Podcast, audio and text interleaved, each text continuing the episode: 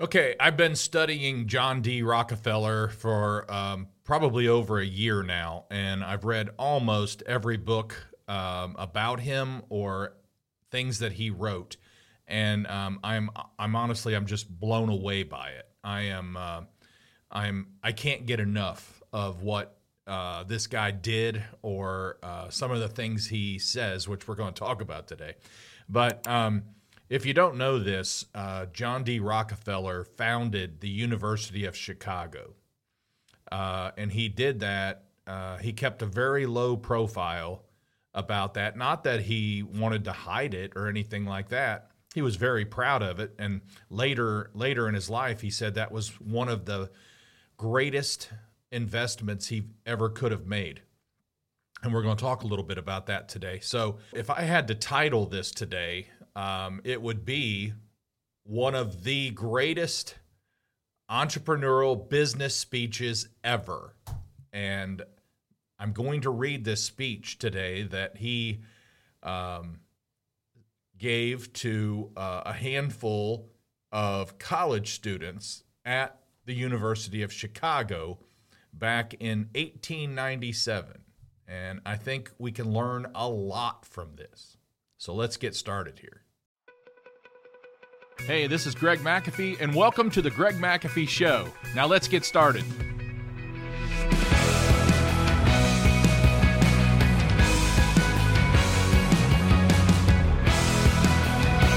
Okay, so I, uh, my son and I, Travis, have been reading this book together. It is the 38 letters from John D. Rockefeller to his son, John Jr and it's 38 letters that he personally wrote to his son. Uh, remember, they didn't have phones back then. They didn't have computers. They didn't even, I don't even know if they had typewriters, for goodness sake. Um, we're talking in the late 1800s and uh, the late 1890s and early 1900s.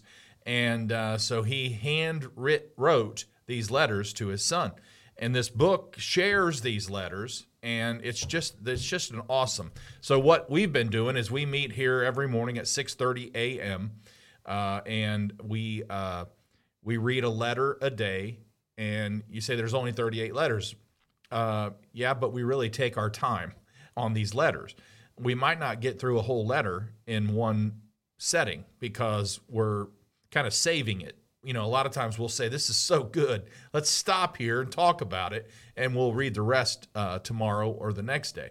And uh, they're just that good. And um, so today, this week, we, we, uh, we came across this letter, and uh, it, uh, it just really made a difference in, in my life and uh, Travis said it made a difference in his life. And um, so we'll get started here. I'm just I, I normally don't read out of a book, but today I'm going to read uh, I'm going to read this. Um, basically, he was uh, John D. Rockefeller, start uh, founder of U- the University of Chicago. Okay, very few people know John D. Rockefeller founded the University of Chicago to begin with. Um, John D. Rockefeller was a very low profile, low profile person. Um, now, a lot of times people hear a lot of negative stuff about him. And when you're number one and when you're the wealthiest man in the world, I'm sure people are going to come up with negative things about you, right? Um, and he was so low profile back then that he thought it was better off not to respond to the press. So he never defended himself. He he just kind of let it go. Now later in life, when John Jr. got married and they started having kids, John Jr. thought it was very important for his dad to clean up the reputation of the Rockefeller name. So John uh, Sr. Uh, started letting people in on his personal life and just what all he gave to and had been giving to for years.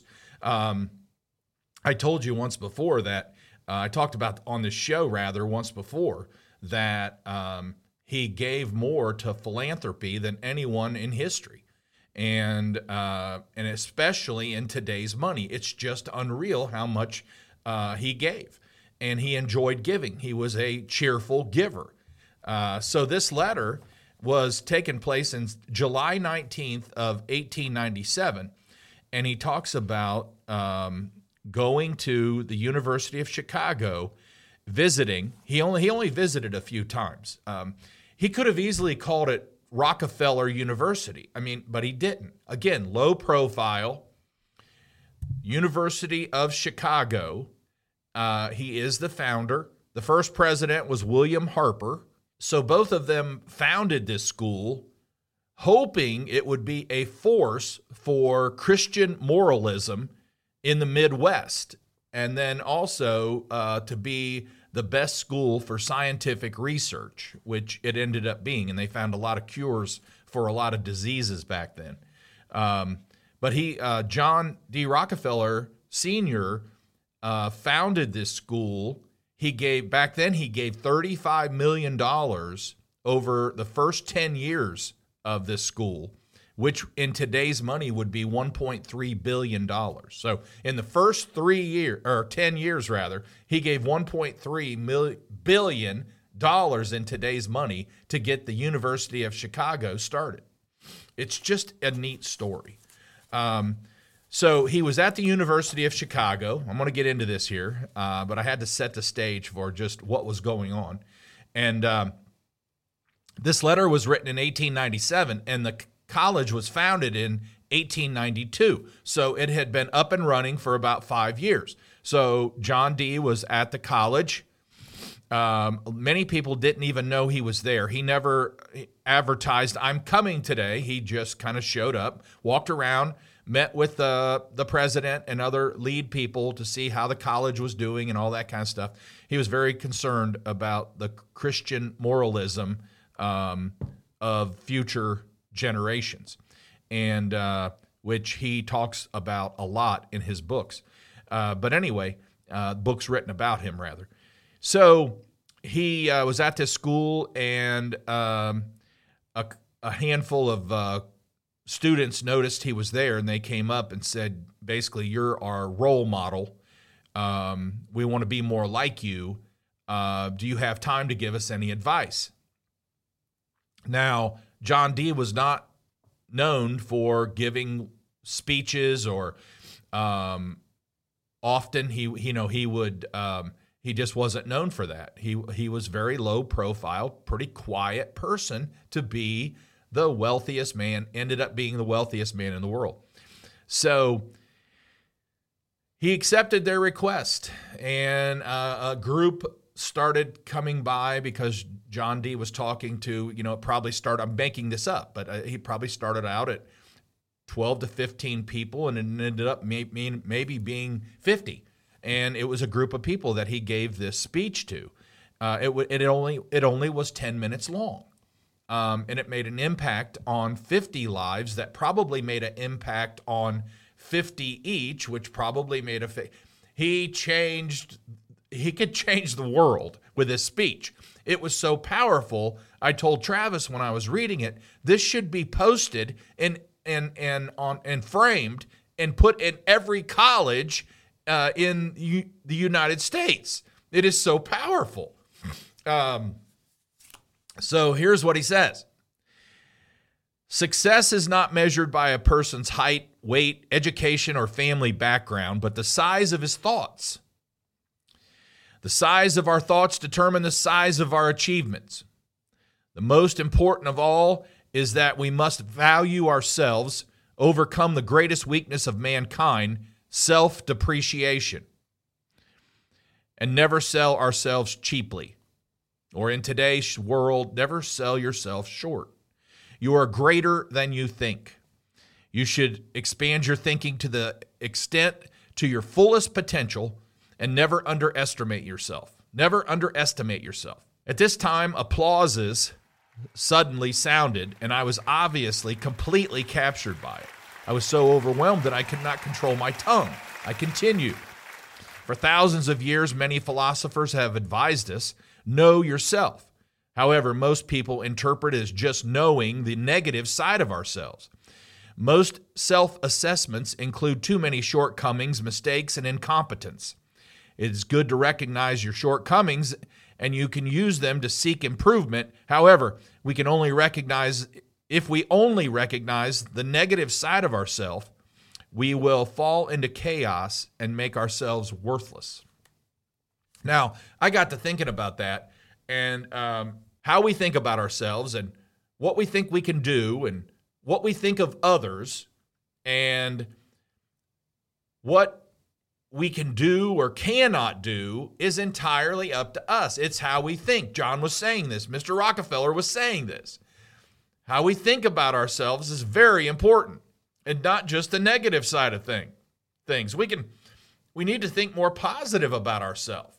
Now, there's a fine balance here. Uh, because some I'm not talking about thinking you're perfect and that you don't make mistakes.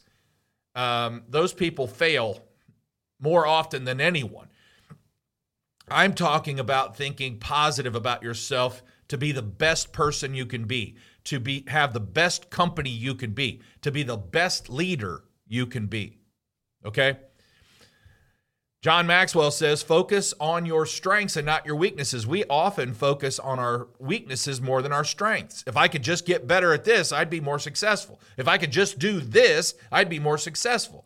And that's not the case. John Maxwell says also that if you focus on your weaknesses, you're, you're wasting a lot of time because you could be focusing on your strengths. In other words, on a scale of 1 to 10, 1 being the lowest, 10 being the highest, if you're a 3, and you work all year long trying to get that three up, the highest you're going to get it is a four or a five.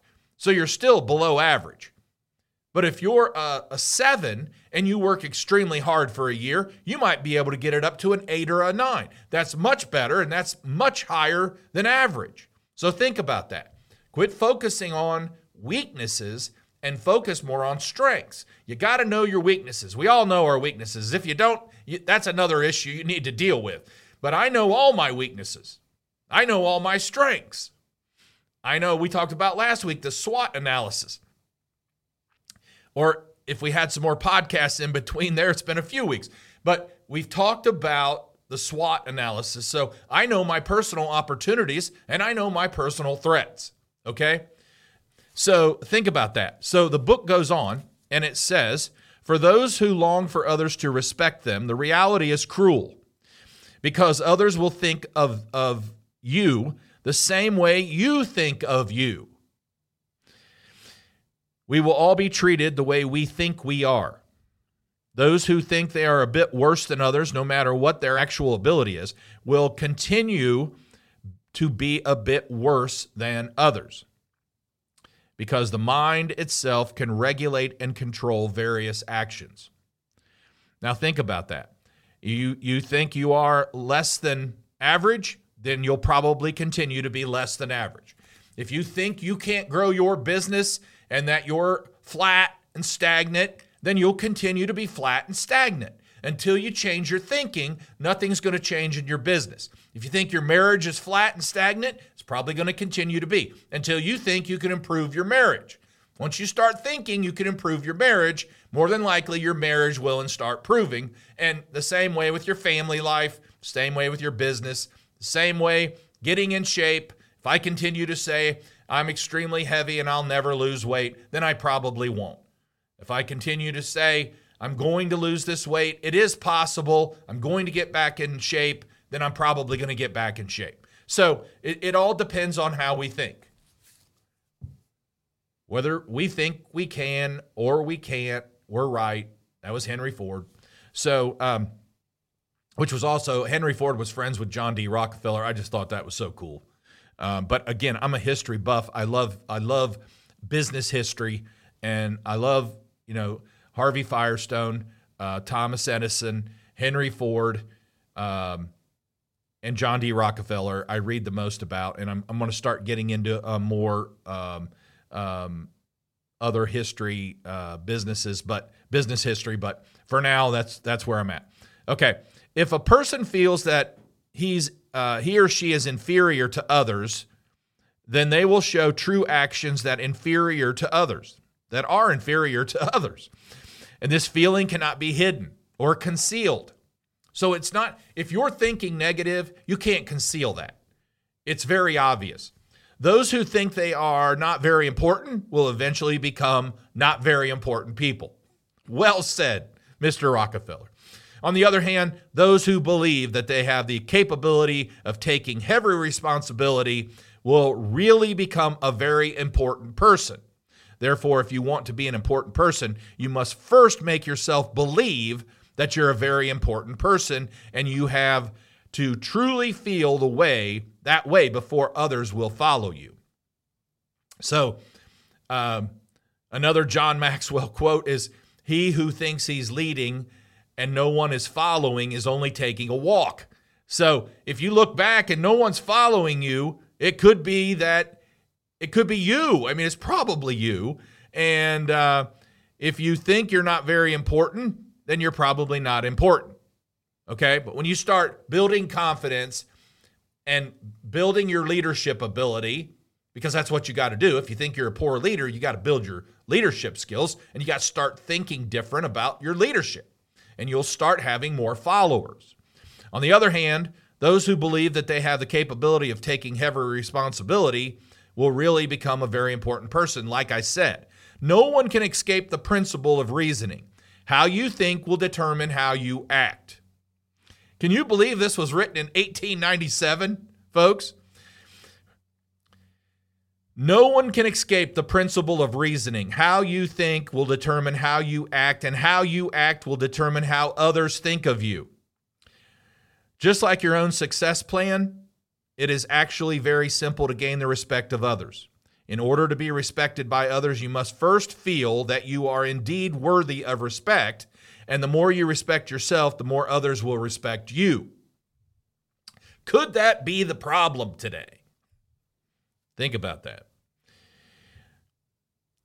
With with uh, I, I'm I'm I'm just thinking today in today's world there there's uh, there's the disease of um, depression, mental illness, um, it's could it be the way we think of ourselves? Could be some of it be, not all of it, but could some of it be? Please think about this. Do you respect those who wander in the dilapidated streets? Of course not. Why? Because those rascals do not value themselves at all. They will only let their inferiority corrode their souls and eventually give up on themselves. Everyone, no matter where he lives, whether he is unknown or prominent, civilized or barbaric, young or old, has a strong desire to become an important person. Please think carefully about everyone around you your neighbors, yourself, your teachers, your classmates, your friends, your coworkers. Who does not have the strong desire to hold a lot of power? All of them do, and the desire is the strongest and most urgent goal that is being pursued today by mankind. 1897, folks. However, why do people often turn to this ach- achievable goal into an unachievable goal? Very few people actually acquire positive power and make a difference in lives. In my opinion, he says it is due to attitude. In other words, it's how we think. Attitude is the materialization of each of our thoughts and spiritual factors and it determines our choices and actions. In this sense, attitude is our best friend or it can be our worst enemy. I talked often, I talked I've been telling my kids this for years, when they think negative, when they think wrong and they have a bad attitude, I correct it instantly and ask them how they could have thought differently. Because thinking wrong will take you down the wrong road. John Maxwell's coming out uh, I'm part of Live to Lead, and I'm part of a transformational uh, movement among the United States through the John Maxwell organization. And he, but John personally is writing a new book called High Road Leadership. And you're either on the high road or you're on the low road. And uh, I want to be on the high road. John, Rock, John D. Rockefeller says, I admit that we cannot control the direction of the wind. So we can't control, as positive thinking as positive as we can be, we cannot control the wind. We cannot control what happens tomorrow. Um, however, he says we can adjust the sail. In other words, choosing our attitude. once you choose to value your attitude, those cowardly thoughts that degrade you, demoralize your will, corrode your confidence, and encourages you to give up on yourself, such as I'm a useless person, I'm a nobody, I have no say, I am worthless, and so on, will start disappearing. And they'll be replaced by the resurrection of the mind. Wow, that's powerful. I want to resurrect my mind. I want to continue to resurrect my mind. Proactive changes in thoughts and actions, increase of confidence, and usage of the I can and I will mentality to face everything I do. If any of you have ever lied to yourself, looking at the students here, he's speaking to students of college here. Boy, don't college students need this today. We're, we're in a situation, folks, in America and it's not the college students' fault. Unfortunately, it's the leadership um, around them, including what takes place in the home. Lack of leadership in the home, maybe. So it's not the it's not this generation's fault. As much as we want to blame this generation, some generation raised this generation, folks. All right, so he says if you've ever lied to yourself, please stop here because those who do not think they are important or ordinary people who give up on themselves, do not demean yourself at any time. You must choose your own assets or advantages. Ask yourself, where are my strengths? I ask this often. What are your strengths? What are your weaknesses? When, anal- when analyzing your strengths, you cannot be too kind. That's good. List your strengths. It's a positive. A lot of your strengths were God given gifts. We were given gifts by God. Each one of us have different gifts. Find your gift and use it and be proud of it. If you have to focus on your strengths and tell yourself that you are better than you think, you must have a foresight and see the future potential for development instead of just looking at the current situation and having lofty expectations of yourself. Always remember this question Will important people do this? This will gradually make you more successful. So, you must have the foresight to see the future. We talked a lot in this show for a while on the future self. What are you doing today to make your future self better? What will your, will your future self thank you for later for doing today? Children, he says, children, the road to success is paved with gold, but this road is just a one way street. At this moment, we need an optimistic attitude.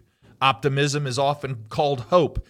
Folks, I've, I've, I often say, follow someone who's done it, follow someone who's real, follow someone who has a track record of success, follow someone who has a track record of doing it right, honestly, with morality and good ethics and all those types of things. That's who we follow. And and he says optimism um, is called hope by philosophers. Let me first tell you that this is a misunderstanding of optimism. The so-called optimism is is this is a kind of belief that is believing that life is ultimately ultimately more joyful and less miserable and that even the things even if the things that are not good as we wish could things eventually prevail so he was talking about the optimistic attitude um, we have to see it we have to see it and believe it for tomorrow um, and this is not just about think positive and, and your life will change and everything will be different, but it is. But it is. Because so many leaders uh, think negative and they're not attracting good followers. I mean, who wants to follow someone that does not believe they can do it? Or who wants to follow someone who is down on their self? So he says to John, he says, John, do you know in my impromptu speech, it was only 10 minutes long, and I actually received eight rounds of applauses?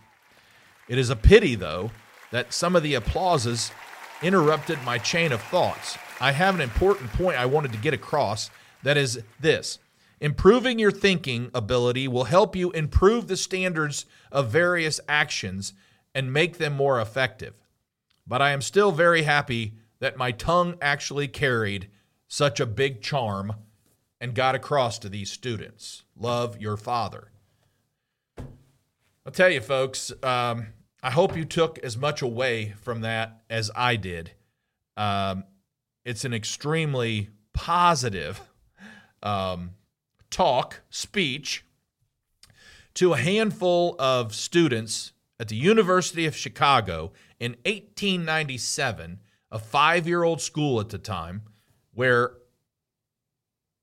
John D. Rockefeller had probably given somewhere around 17 to 20 million already into that, which is half a billion dollars uh, in today's money. And uh, he was invested in it. And he said to these guys, You are greater than you think. You are greater than you think. Now, that's how John D. Rockefeller thought. And that's what I'm saying about following the right people. Don't just follow people, don't just follow the crowd. I should say. Um, I read this the other. I read that the other day that Christianity, the culture of Christianity, is not following the crowd; it's following Jesus. But into in, in the world that we live in today, we should all be following Jesus. Can't disagree with that. But if you're going to have mentors and good people to to um, follow and learn from, Make sure they have a great track record. This guy's got a great track record. He was solid. He was solid in his spiritual walk. He was solid in his business walk. He had more business wisdom than anyone else I can find that walked on earth other than Jesus. He was solid, and I like to learn from him. He, he's been dead for a long time, but his words carry on forever, and it's just good stuff. So we'll end with that. But before we wrap up, if you're watching on YouTube, don't forget to like and subscribe below. Uh, you can also support this podcast by rating and reviewing on iTunes or your preferred listening platform. Keep listening. I'll do my best to keep challenging you. Don't forget to follow us on Instagram or Facebook at The Greg McAfee Show. No spaces, no underscores. Thanks for listening. And as always, carry on, God bless, and have a great day.